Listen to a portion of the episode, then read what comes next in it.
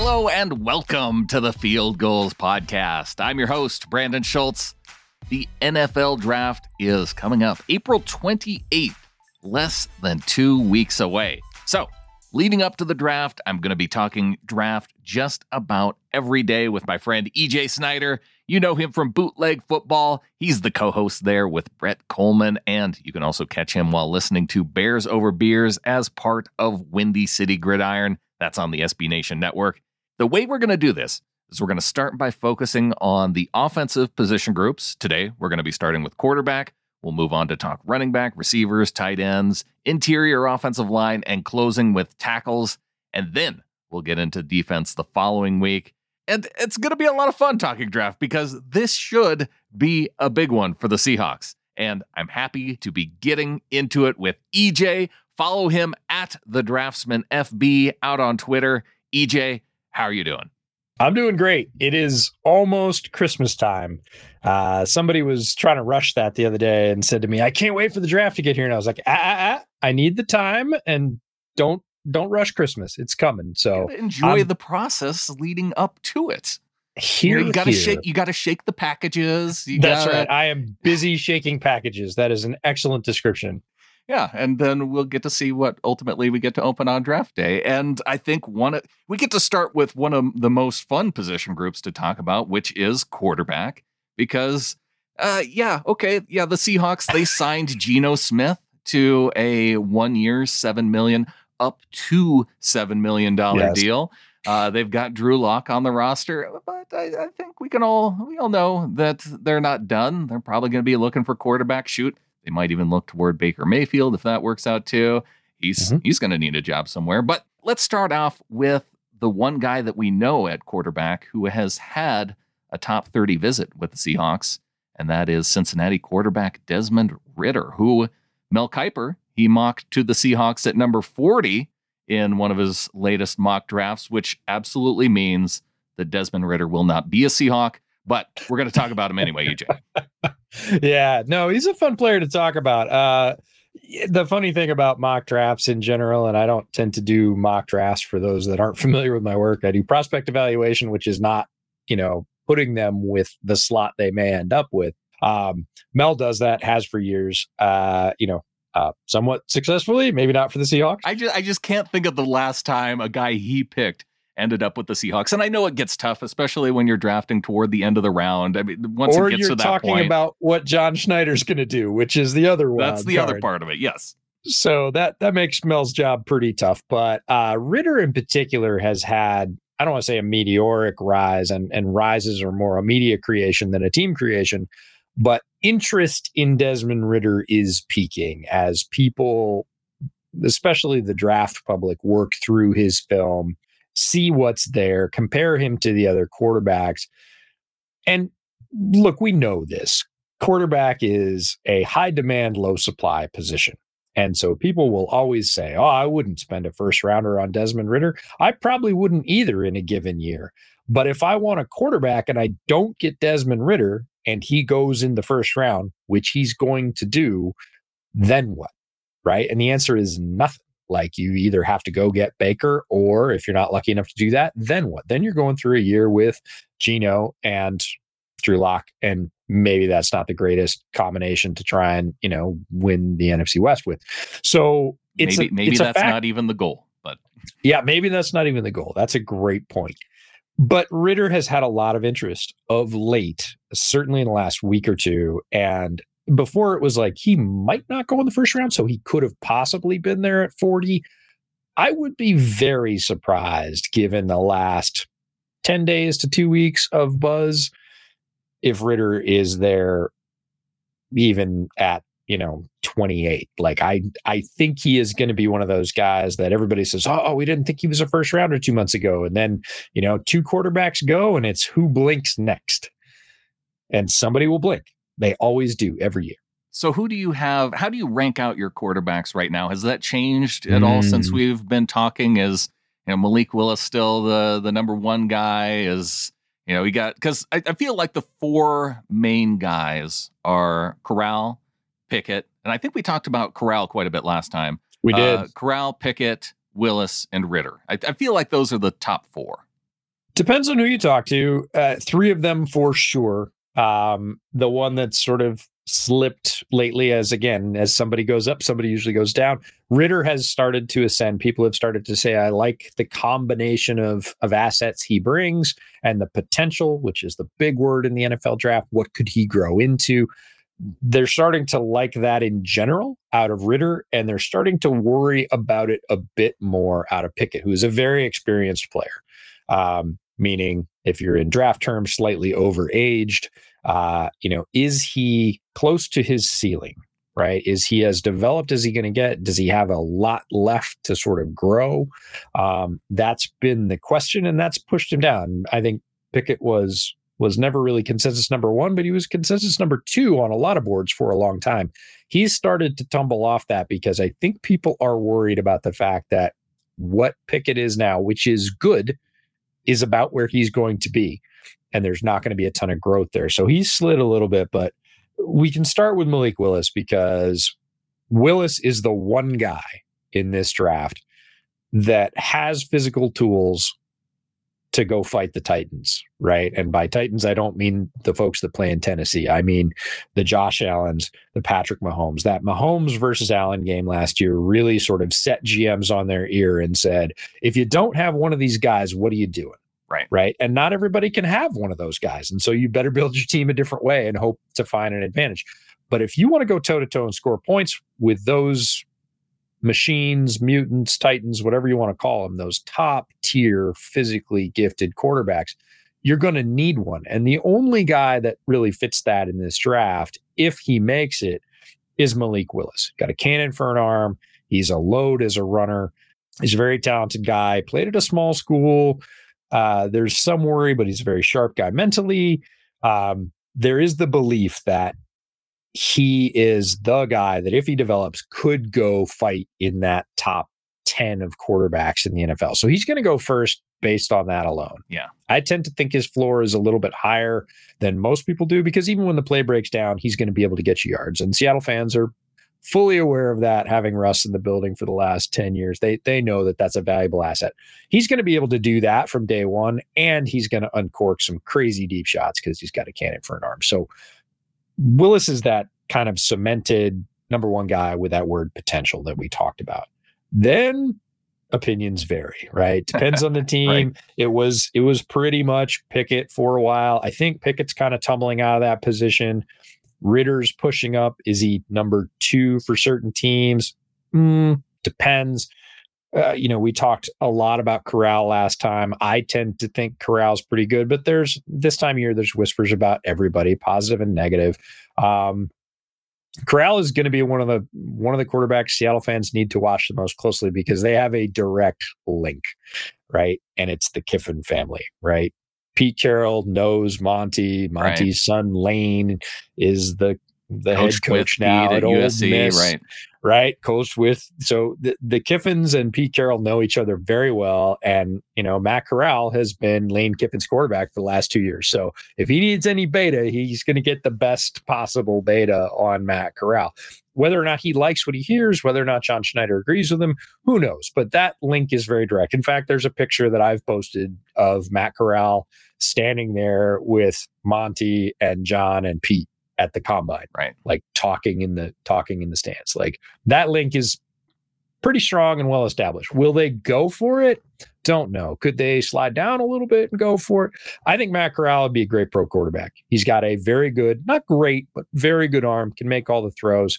He's very, very mobile. So talented runner. He actually needs to back off that a little bit because he's about 215 pounds. And even in the SEC, he would put his head down and try and run over, you know, Bama linebackers. Not a great idea. But that aggression is actually one of the things I like about him. It got him into a little bit of trouble last year, had a higher than higher than liked interception total. He toned that down this year, but he will take the shot. And I think that is something that is very hard to coach into somebody. And, uh, you know, conversely, it's one of the things I worry about with Kenny Pickett. There are shots on tape that are available that he doesn't take. And you're like, man, in the NFL, you got to take that. That is NFL open. You know, you get one on one on the backside of three by one, which is a which is a play that the Hawks know and love with DK. If DK and his guy are close like that, Kenny Pickett, if he ends up being quarterback, is going to have to let that ball go. Like he has to. And he doesn't. He'll check it down and he'll make a throw and they'll pick up yards. But there's a piece of that that you can't get into a guy. And with Corral, you wouldn't have to worry about it. He has that piece. If anything, you're going to have to dial that back a little bit. But he's got great skills. He can read the whole field, played an advanced offense. He's got a very good arm. he's a great runner. So Corral is a very real possibility. And you have the link with the leadership matching the Seahawks. So somebody the Hawks fans are going to have to keep a close eye on. Corral at QB, Carroll as head coach. I I don't see how that will get confused or mixed up at all. And and so for that reason alone, I think it's a very real possibility. But now that we've hit on most of the top guys, there's a couple other names I I want to get into, including one player who may end up having to sit out the upcoming season. He's incredibly intriguing though. Let's talk about him coming up next.